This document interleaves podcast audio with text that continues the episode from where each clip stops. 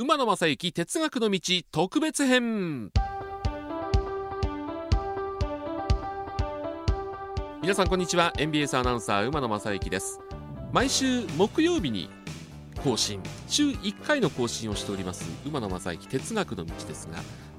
ちょっと臨時運行ということでこの第46回は2月6日日曜日に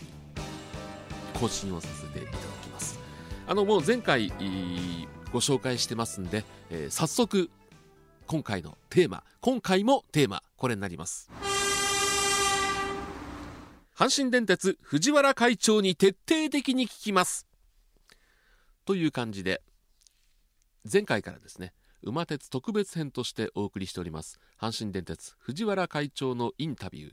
1回目、えー、前回の更新はですね、えー、ま、入社してからの、ま、若い頃のお話ということをねお伝えしましたけども今回第2回はもうちょっとこう突っ込んで、えー、ま、いろんな部署経験されてますんで、え車両への関わりあるいは駅現場への関わりなどもね、えお聞きしておりますんで第2回藤原会長阪神電鉄藤原会長車両駅こんな関わりがあった。お聞きいただきます。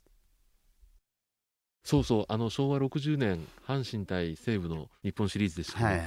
昭和54年に西武ライオンズができた時に西武電鉄西武鉄道さんは、はい、えー、お客さんの輸送のノウハウを阪神さんに学びに来たってことを聞いたことあるんですよ。はい、はい、あの私もそれそれは伺ったことありますけどね。はい、はい、え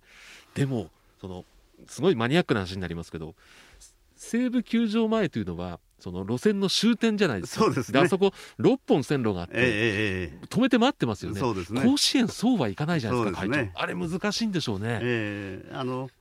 そういう意味では、はい、我々のところは、まああのうちの普通車が随分よくこう対比をして、はい、急行特急を行き過ごして、はい、またさっと出ていくっていう、そういう設備があるんですけどそういうところをうまく使って、はい、あの電車を止めておいて、ええ、ついつい出してくると、はい、から西宮であるとか、えー、西の方でいうと